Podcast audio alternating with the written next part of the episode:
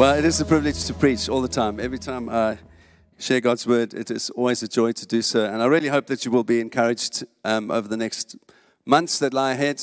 And I do want to just say um, a couple of uh, precursor things in terms of the whole series before we start this morning. Um, it's called Family Matters. And my primary concern is to encourage you, all right? And so if you're watching online, that's absolutely wonderful. Uh, but my primary concern is for this family and how we respond to the challenges of our culture and what that looks like for us as ordinary Christians just trying to make our way in the 21st century, right? So, my primary concern is for you. So, I'm not trying to solve all the problems of the world and all the challenges of the world. I hope to encourage you. Is that okay? That's the first thing I want to say. The second thing I want to say is this I'm aware that there are people of many different ages here and all different walks of life. So there are teenagers who are just starting out on their lives and discovering what it means to be a sexual being. There are people that have recently married and enjoying a marriage. There are people that have chosen not to be married and to live their life as a single person. There are people that have lost their spouses through divorce or through death. Some people have remarried and in all those stages of our lives, we continue to be sexual beings. We continue to be men and women trying to work out our sexual lives in our culture in a pure and an honoring way. So I'm aware of all of that as well. And I'm trying to say there's no ways that in one message I can begin to say everything to touch every single person in every way. All right? But we hope over a period of time, over the remainder of this year, as we try and talk through some things it's going to help you. What I'm also hoping is that it's going to help you in the conversations that you're having at home with your family and your kids and your loved ones. Uh, so that's also what I want to say. And um, is there a third thing I wanted to say? Probably not. If there is, it'll come up as I go. But this morning, I want to try and look at a very simply an introduction to what is going to come later in the year. I want to look at our sexuality, and I want to look at our culture, and I want to look at spirituality and how those three things tie together. All right? So, just in general, um, if I think about our culture and I think of our sexual um, attitudes in our culture at the, the, moment, I would, in general, just say a couple of things. I think we still we live in a, a culture of instant sexual gratification. So that means I want personal pleasure right now for myself, whatever it takes. That's the, largely the tone of our culture. Uh, secondly, our culture has a disposable attitude towards sex. So, what I mean by that is this a woman as young as 15 now can get the morning after pill uh, over the counter in any pharmacy. So, what we're saying to our young people is actually personal pleasure comes above responsibility, and actually, you can just deal with whatever the consequences are of your sexual behavior in a very easy way, just with a pill and that's how you live your life. That's what our culture is saying. Our culture is consumeristic, exploitative, and it is expedient when it comes to sex. And here I, t- I talk, I think, particularly of Instagram, TikTok, other social media platforms, reality TV. Um, all of these things have radically influ- influenced how people, especially young people, view themselves, how they see themselves, uh, I'm, I'm, I'm amazed how many, you know, on Instagram, I'm, I'm part of the Instagram thing, but how many young people are fascinated every day to show a selfie, and now young men are taking their shirts off to show their abs, and young women are taking their blouses off and making sure you can see their breasts every time in every shot. And it's like people see themselves in a particular way through Instagram, TikTok, and unfortunately, reality TV has brought a whole lot of things into our homes that we wouldn't f- have faced many years ago. And this, of course, is affecting how we view sex, how we view our sexuality, and all of that has resulted in some serious distortions in our culture that we have to try and pick our way through as Christians in the 21st century. All right? And so here are some basic distortions that we still have to deal with and learn to, to deal with. And they are obvious and you know them. I'm just reminding you of them. The first is sexism. Uh, sexism is still alive and well in our culture, and it's the strive to dominate a woman uh, by any means possible for men and to have people under your thumb. Sexism is rife. It's expressed in many different ways in our culture through wages that are paid to women. Women are still not paid equally for the same work that they do. What is that about? I don't know. It's taking years and years and years to change the most basic things in our culture. Sexism is still a fight that we have to fight. Secondly, history has a record of sad cruelty towards women, and uh, we have to do all that we can to, f- to fight that and to bring equality, especially in the church, in terms of how we view ministry and what we do, that we are a team together, we are not enemies, we are partners and we can look at that, this morning. And arm in arm, we are bringing the kingdom from heaven to earth. Yes? Men and women together. Absolutely. Thirdly, uh, secondly, the, one of the major drivers of our culture is pornography. And it is rife, it is everywhere. And again, the, the, what has changed from when I was growing up as a young man, when I was at school, people would hand around pornographic magazines to each other. Now, all you have to do is switch on your phone, and it is right in your home, right with you 24 7, and it's becoming an increasingly problem, a problem not just for young men, but for women as well. Pornography is absolutely rife. And I'm not, I'm not naive in, uh, enough to say that perhaps it's not even a problem for so many of you here. That there's an there's a unhealthy relationship that you have, and pornography is part of that. So I'm not here to debate what, uh, what constitutes pornography. For me, there's a, a, world of difference between the nude figures on the Sistine Chapel and internet porn that is available to people. But I do know this. There's a guy called Lewis Smedes, and he says this about pornography. He says, Pornography is harmful because it makes sex so trivial, uninteresting, and dull. Let me say that again. Pornography is harmful because it makes sex so trivial, uninteresting, and dull.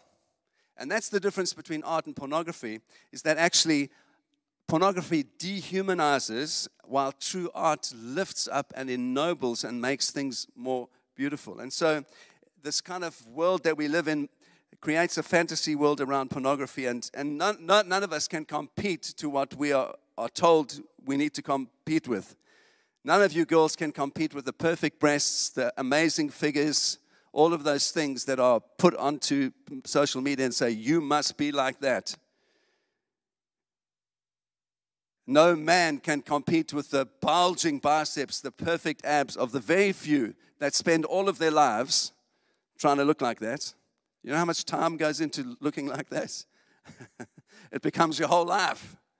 And we are told that to be acceptable sexually, we must look like that. We must compete with these images of what is supposed to be the goal of what it means to be a sexual being in our culture. And so I found this that sex in the real world is. Uh, uh, do I need help, my darling, in this? But anyway, um, sex in the real world is a mixture of exhaustion and halitosis and uh, love ecstasy, disillusionment, joy.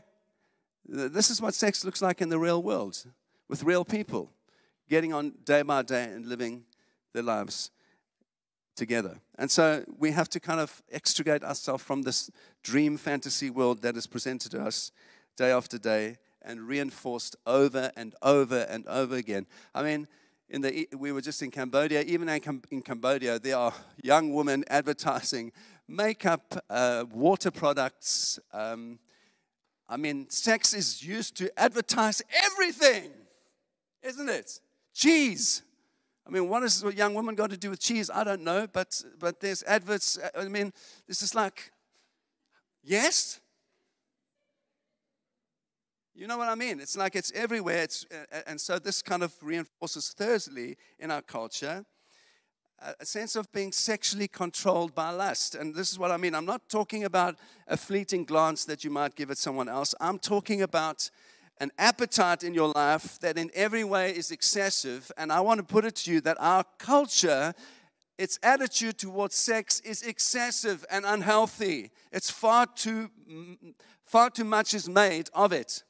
And I know, I know this is um, an example that is perhaps a bit old, but it, it illustrates my point because C.S. Lewis was writing in the 50s and the 60s, and he was talking about this distortion in our culture, which was evident in his day, but has got much, much worse. And so he used this illustration, which I'm going to read to you now. He says this um, to, to talk about our, our sexual appetites in our culture. He says, Take it this way. Perhaps you can get a large audience together for striptease to watch a girl undress on stage.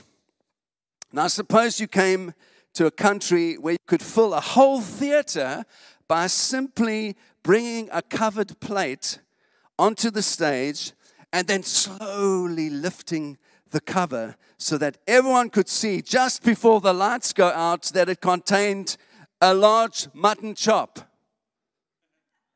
or piece of ham. Surely, surely you would think there was something wrong with the country's attitude in their appetite for food. And Lewis is right. In the same way, something has gone wrong with the sexual appetite of our culture, and it's become a tremendous burden for so many people. And so I'm putting it to you this morning that there's a distortion in our culture around sex. It's a sex soaked culture, and that's not going to change. The only thing that's going to change that is the grace of God in our lives, the power of the gospel, and a grace filled community helping every one of us to navigate through what is very, very difficult. And so I want to just start by, you know, sex is not new. sex has been around from the beginning of time, and we're going to look at that this morning. And we're going to look at, just to help us think a little bit, how cultures have tried to deal with some of these distortions uh, around sexuality because they've been around for hundreds and thousands of years. And so they're not, all these problems that we have in our culture and these challenges that we have in our culture are not just 21st century phenomenon. They're, all cultures have had to deal with sexual issues expressed in their culture from the beginning of time. In the Greek culture, in ancient Greece, there were all the excesses that we, you know, it always amuses me that people say, oh, you know, it's, it was so different in the Bible times. You know, Paul and Jesus, they didn't have the same challenges as we do. I want to just say to you, if you think that, respectfully, go and read a little bit. Ancient Greece had rampant problems with sex and sexuality in its culture, particularly homosexuality, was a major thing in ancient Greek culture. Don't let people fool you and say it's also different today. Actually, it's been the same for centuries, for thousands of years. In Roman culture, there was ritualized prostitution, there were sexual cults that were part of society. And if you go to Pompeii, you can still see sexual images all over the ruins of Pompeii, which speak about how the culture viewed sex and saw sex in the culture worked out. Nothing new under the sun. We know that Paul writes to the Corinthian church because there's sexual problems in the church. And he says, guys, we need to sort this out. We are Christians. Some of you were like this. Some of you were these things, and now you've been saved by the grace of God, and there's a transformation that's happening in your life. Now work it out.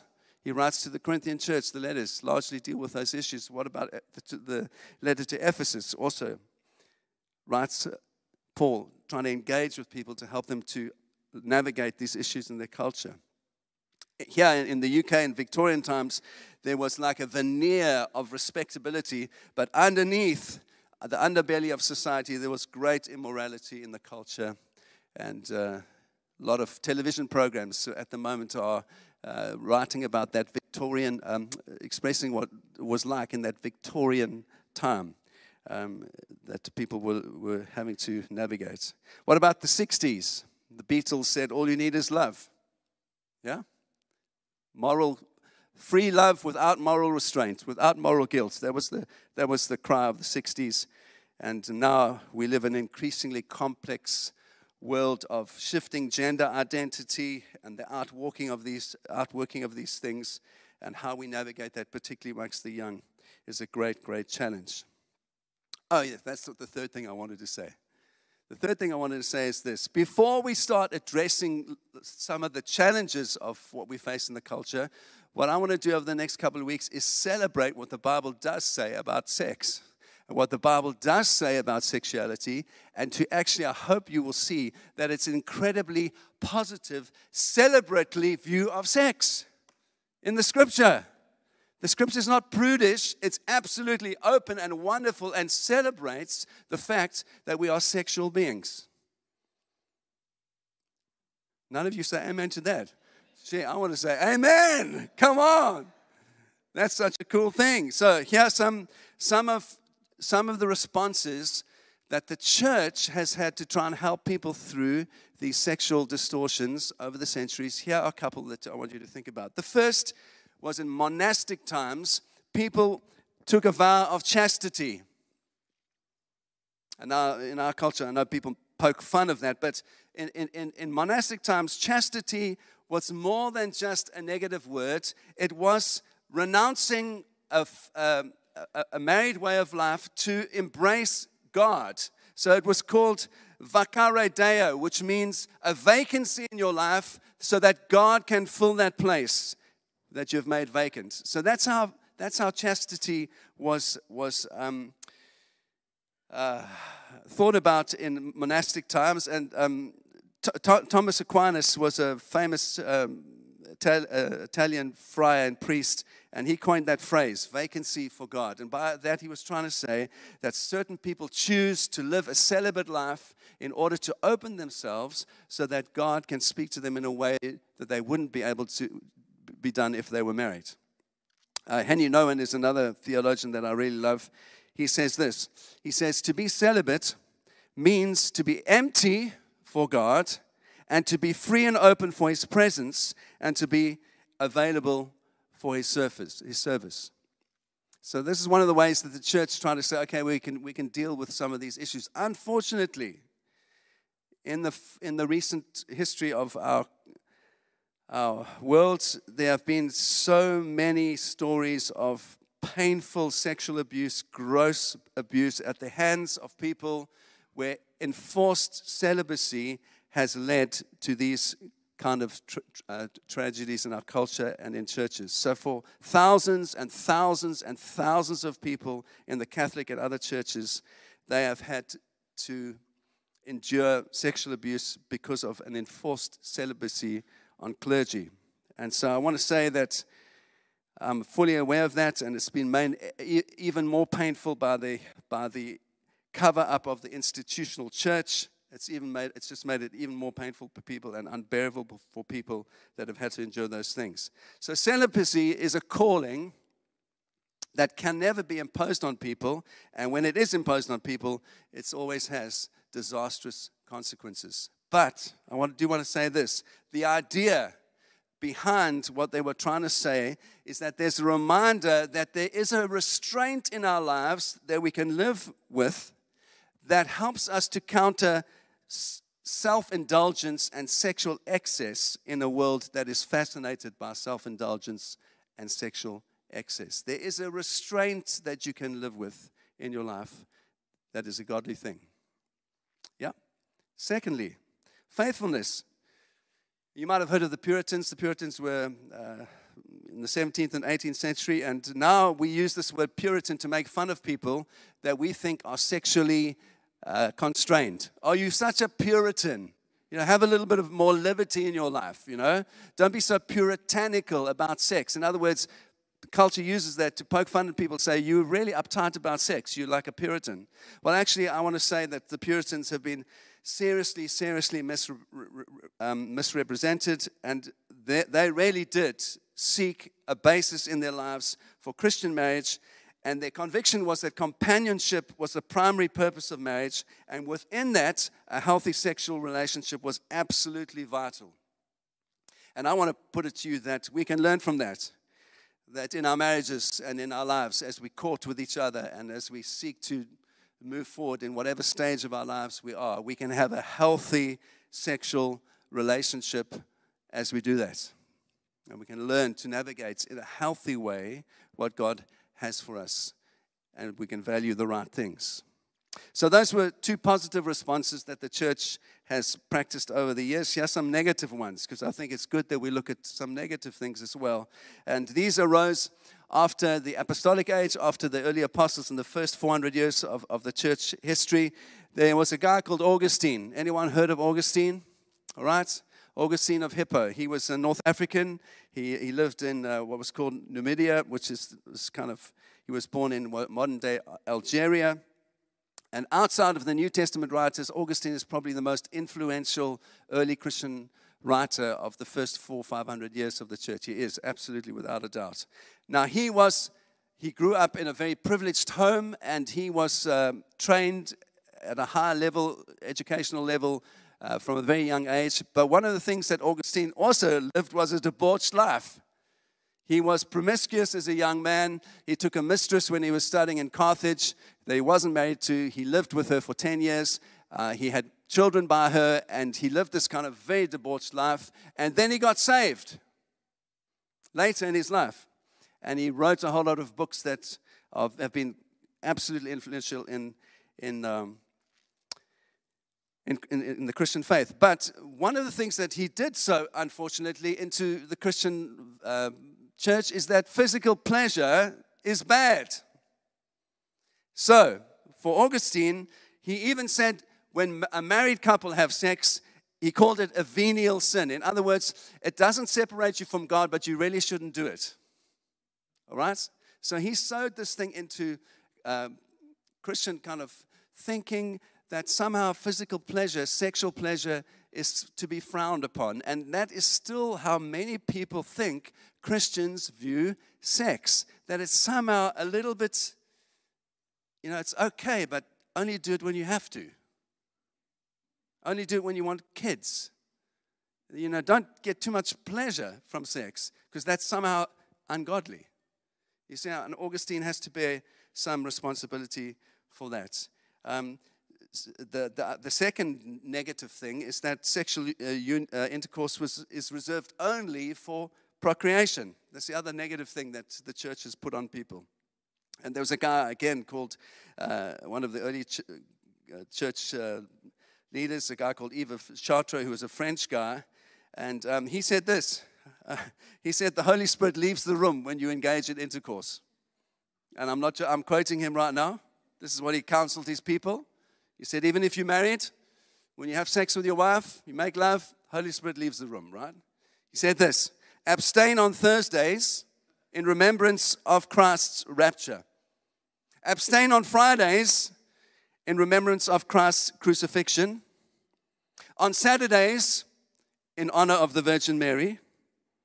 On Sundays, in commemoration of Christ's resurrection.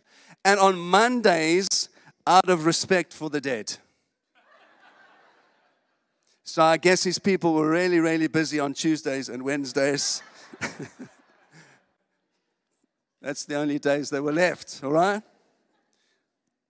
So, so here, here, here are some of the things that the church has tried to help people with. Some of them being helpful, some of them being very unhelpful. Now, I want to land today on a biblical view of sex and sexuality and really try and encourage you. Because this is what, uh, there's a theologian called Donald Goergen, and he says this Sexuality and spirituality are not enemies, but friends. Sexuality and spirituality are not enemies, they are friends. To be to celebrate what God has given you as a man or woman in a sexual relationship with someone in marriage is a beautiful and a spiritual and a godly and a holy thing that you should celebrate and enjoy. I want sexual relationships in this church to be healthy and flourishing because it's a gift to us. Come on. Say amen. Thank you. Say amen. And one of the great tragedies of Christian history is that sexuality has been divorced from spirituality when, in fact, the Bible holds human sexuality in the highest regard and celebrates it. Absolutely. And so I want to remind you of this magnificent view of sex that we have in Genesis chapter 2.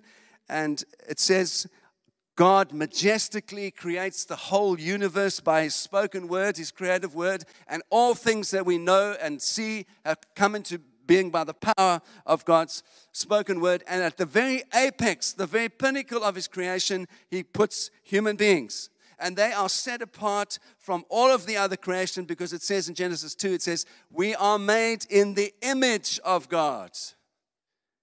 The, the Latin word is imago Deo, the, the image of God. And people have debated for centuries what it means to be created in the image of God. What does that look like? What does that mean for you and me when we say we are created in the image of God? Well, one of the things, one of the things that is absolutely plain from Genesis 2 um, and Genesis uh, 1, sorry, 27, is that our sexuality is incredibly closely related to us being created in the image of God. Why do I say that? Because Genesis 1:27 says this, God created mankind in his own image, comma, in the image of God, said again, he created them, comma, male and female, he created them. Part of us being created in God's image is that we were created male and female. And part of that implies that we have this incredible privilege to have relationship with each other, male and female together. And part of that is expresses what it means to be created in the image of God is that we are capable of love and relationship with each other, which is profound. The Bible places sexuality right at the pinnacle of God's creation. He created them in His image, male and female. He created them. And so, the origin of our sexuality, that we are created different, is that we are created in God's image, which implies at the very center of what it means to be human is that you're able to have relationship. It's not a, just an accidental arrangement so that we can populate the earth. This is at the very center of what it means to be a human being, is that you are enabled to have relationship with another person, male, male and female. And so the problem with pornography, the problem with reality TV, the problem with Instagram culture is not that it stresses sex too much, it's that it stresses sex too little. It doesn't really think about it. It says that sex is my genitals on Helen's genitals, and that is sex. That's, that's what it is. It's a physical thing. It's no more than that. It's not, it's not connected to who I am as a human being. It's not connected to my spiritual life with God. It's just a physical thing. And the Bible says sex is infinitely higher, more noble than that. It's part of who you are, have been created in the image of God, is the fact that you can relate to someone in that way. It is, it is higher than genital sex, so much more. And our culture doesn't think about sex enough, thinks too little about sex. I want to encourage you to think in a much less trivial, much broader, much fuller, much greater, much more lovely way about what sexual relationship looks like. Yeah? Thirdly, sex is good. God created, He created us in His image. And thirdly, the Bible says sex is absolutely good. It's, it's uh, to create Adam, it says in Genesis 2 7, the Lord God formed a man from the dust out of the ground and breathed into his nostrils the breath of life, and the man became a living being. Yeah, that's how it says. God. It's interesting that, you know, the, the Bible's full of fun word plays, and in ancient Hebrew, um, uh, there were often intentional word plays. And so the word for, for man is Adam, the word for ground is Adamah. So, you know, we have these. Um, you know, science fiction movies called uh, Earthling, you know. Well, actually, in the Hebrew, that's quite accurate because that's what it says. It's a play on the words. We are earthlings. We are made from the earth. Uh, Adam, Adamah. They're very, very similar words. And so we, we, we, we, we, we could say, if we wanted to communicate um, That in a modern translation, we might say that the man, Adam, we can translate as earthling, and the ground from which he was made as earth. But that's just a little aside. So when, when God creates Eve, though, he doesn't speak her into being as just part of the creation like he did with the universe. And he doesn't do the same thing as he did with Adam. He doesn't, he doesn't breathe into his life into the dust of the earth. We see something incredibly beautiful that God does to show this complete independence of man and woman together. In Genesis 2, verse 7, Adam says this of Eve. Do you remember what he says? He says, Bone of my bone and flesh of my flesh. The biblical picture is that Adam, uh, the, his rib is removed, and out of that, God creates this beautiful companion for him, woman. And so, right in the very beginning of the celebration of sexuality in the Bible, there's an interdependence between man and woman. They are interwoven, they are interdependent, they are interlaced. They are not enemies, they are not rivals. There's no, there's no um, hierarchy, there's no independent autonomy, there's no competition. These two people are bone of their bone and flesh of flesh. They are interlocked. It's incredibly stunning. See, that's why we were talking as elders, you know, one of the, oh, that's the other thing I want to say.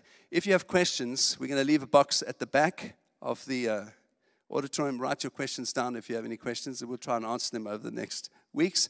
Or if you want to mail online, ask anything at foresttownchurch.org. You can ask any question you have uh, anonymously, and we will try and answer it as we um, go through the series. We're talking about masturbation and how that's an issue in our culture, and um, why do Christians say that that is a problem? To give yourself a lifestyle of pornography and masturbation. All right? So here's the old fashioned word for masturbation is sex solitaire. It means you're having sex by yourself. You see, for me, that's like, it's not thinking enough about sex, it's thinking too little of sex. It's saying that having sex is looking at a pornographic image and using your hand to bring gratification to your body. It's such a low view of sex. Why? Because the Bible says that actually there's this high regard and it's an independence. You, it's not sex solitaire, it's something that you enjoy with another human being who's deeply committed to you and you are deeply committed to them. And that's what the sexual act is. Do you get what I'm saying? There's an interdependence between men and women that the Bible celebrates highly in an incredible way. Secondly, there's a, a vulnerability that the Bible celebrates in Genesis 2:25. I love this verse. It says, "The man and the woman were naked and they were not ashamed." How beautiful is that? This is before the fall, people. There's erotic love in this between this man and woman before the fall. And before the fall, it says they were naked and they did not know any shame. And after the fall, everything gets distorted, broken, becomes ugly. But before the fall, it says they were naked and they did not know any shame. So there's this wonderful picture of integration, wholeness, and there's no shame because there's wholeness in their relationship. Are you with me? Thirdly, fourthly, there's intimacy, which I've, uh, which I've um, mentioned already. There's this kind of sexual uh, eroticism before the fall, and that, that was only distorted after the fall. Um, lastly, biblical sexuality is an absolute celebration of love. And love li- lives a life for others. It meets the needs of others before it meets its own needs. And that's only fully possible when you know God is ultimately the meter of all of your needs. And uh, I want to just land on Song of Solomon. All right? Have you read Song of Solomon? You want some good bedtime reading? Go read Song of Solomon. What an amazing, joyful expression of love and of sexual love in the Bible. And so, there are four great themes. As you go and read this week, look for these things. The first is intensity. Basically, a, it shows how intense love is within a Christian union. And the singer of the song goes to great lengths to add one superlative on top of the other to show the extravagance of this couple's love for each other. And so, for example, I've just chosen a couple of scriptures I'd like to read. So, in uh, chapter 2, verse 3, for example, it says, um, Like an apple tree among the trees of the forest is my beloved amongst the young men. I delight to sit in his shade. His fruit is sweet to my taste. Let him lead me into the banqueting hall, and let his banner over me be love. Strengthen me with raisins, refresh me with apples. I am faint with love. His left arm is under my hand, my head, and his right arm embraces me. It's a picture of making love in the most celebratory way possible, without shame, without. It's just this intense picture of what the Bible says love looks like between a man and a woman. Another woman another point in the, in the story the woman is in bed. She's longing for her lover who she can't find. She gets up in the middle of the night and she roams around the streets looking for him. And chapter 3 it says this in verse 2 All night long I looked for the one that my heart loves. I looked for him, but I did not find him. I'll get up now and I'll go about the city through its streets and squares. I will search for him because I love him. So I looked for him and I could not find him. There's this longing, this intensity in this woman for the man that she loves. And then it says in verse uh, chapter 3, verse 4 Scarcely had I passed when I found the one that my heart loves. I held him, I would not let him go until I brought him into my mother's house to the room of the one who conceived me. In other words, to the bedroom. Daughters of Jerusalem, I charge you by the gazelles and the does of the field, do not arouse love or awaken love until it so desires. And here is the great key for young people, old people, middle aged people, people that have intense feelings of love for someone else, and physically you just want to be with them and you want to make love to them, and you just, oh, it's so difficult, and you want to hold yourself back. Because the Bible says, do not arouse love or awaken love until the time is right. Our culture says every moment is right. Don't need to wait. Just have sex as often as you can with as many people as you can. That's not a biblical view of restraint because love restrains itself until it's exactly the right time. True love does. And so that's why this phrase goes through all Song of Solomon. If you can read it yourself, it says over and over again I charge you by the gazelles and does of the field, do not arouse or awaken love until it so desires. So here we have the first thing, the intensity of love. Secondly, we have the restraint of love, which I've already, I've already hinted at. There's no crudeness. When you read Song of Songs, there's no pawing, there's no kind of lasciviousness, there's no crudeness at all. Why? Because it views sex as such a hard thing. It's too deep for that. It's too, uh, it's too um, uh, honorable for that. And so in, in Luke, in, in um, chapter 8, verse 8, uh, the woman remembers her brothers as a child asking to keep herself pure. Uh, and the picture is here they ask her, the brothers ask her, Are you an open door for anyone? That's what they ask her. And they say this We have a little sister, her breasts are not yet grown what shall we do for our sister on the day that she is spoken for? In other words, that day when she's going to be married. If she is a wall, we will build towers of silver on her. If she's a door, we will enclose it with panels of cedar.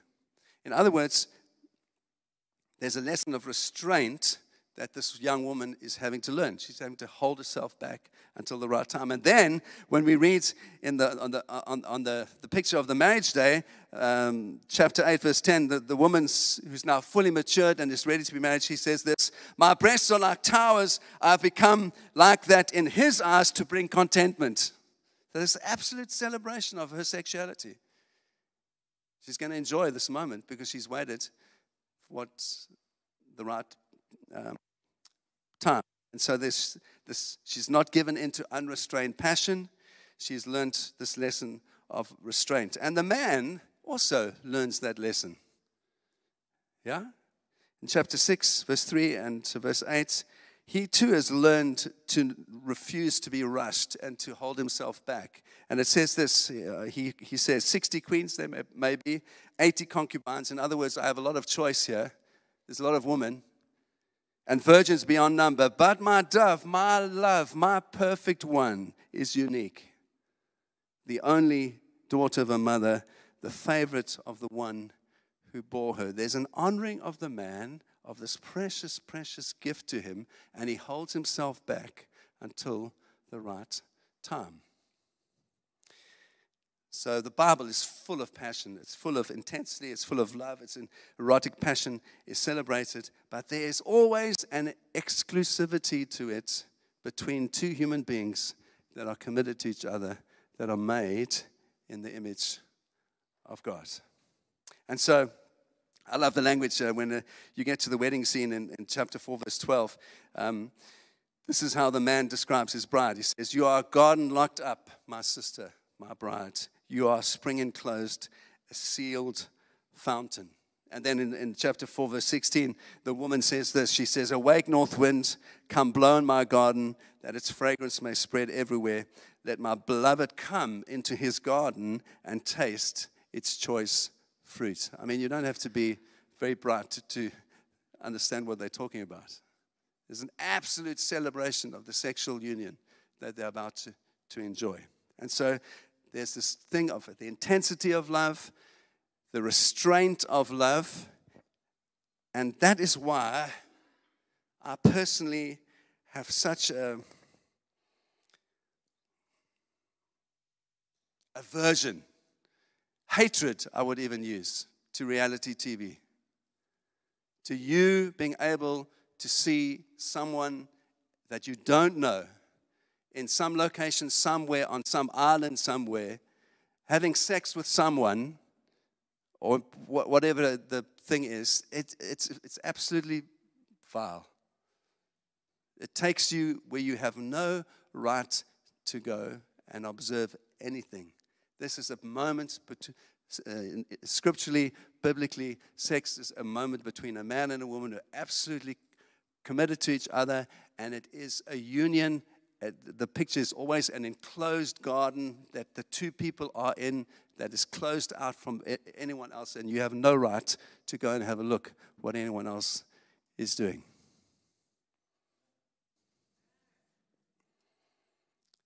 So, I'm landing. There's a third thing I want to say. There's a mutuality in terms of a biblical celebration of sexuality. Song of Songs. I want to encourage you again. Go and read it. It's not a dull story of a man initiating and a dutiful wife responding, all right? Or vice versa. This is a story of two people absolutely intensely involved, both initiating, both receiving, and the response of, of the woman, for example.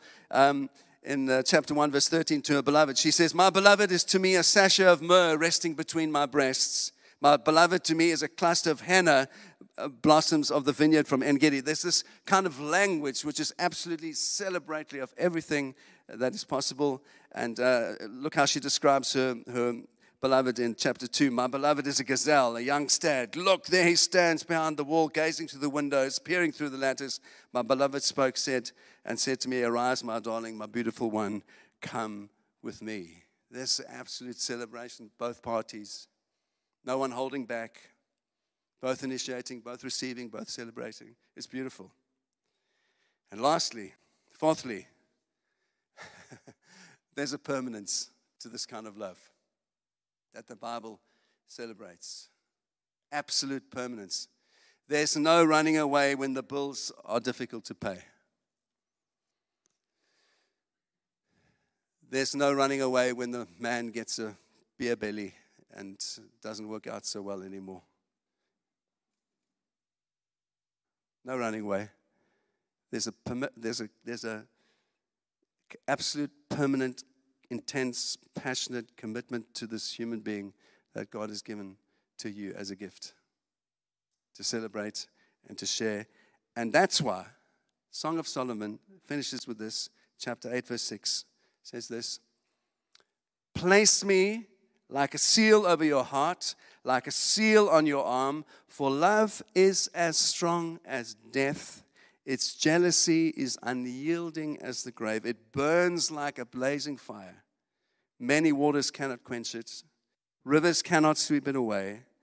If one were to give all the wealth of one's house for love, it would utterly be scorned. There's a sense of absolute permanence, ongoing love that is strong and mutual and initiating and intense. And that's why Paul writes in 1 Corinthians 13 what is one of the things that he says about love, a true characteristic of love? Love never ends. Why does he say that? He's saying the same thing. Love never ends. When God connects you with a person in this kind of way, it doesn't end. There's a permanence to it. I'm sure there are many times that Helen has wanted to kill me, throw me out the window, all that stuff, but love never ends. Biblically, this is what the scripture celebrates. They are in it together for better, for worse, for richer, for poorer, until death us do part. That's it. Our culture says, oh no, it's not convenient to throw it away. One, two, three, four, five, as many as you like. Husbands, wives over the course of your life. You know, what's the, what's the phrase? Uh, serially monogamous, isn't it? Yeah, you know, you, you, are, you are committed to one person for a period of time, and then you're committed to another, and then another, and then another. The Bible doesn't speak of it like that. Now, you might say, and this is too difficult. How can I ever live like this? This is just, the bar is too high. I want to say, it's possible. Because the same spirit that raised Jesus from the dead lives in you. And he gives you power to overcome all things. He gives you power. He says, I'm with you.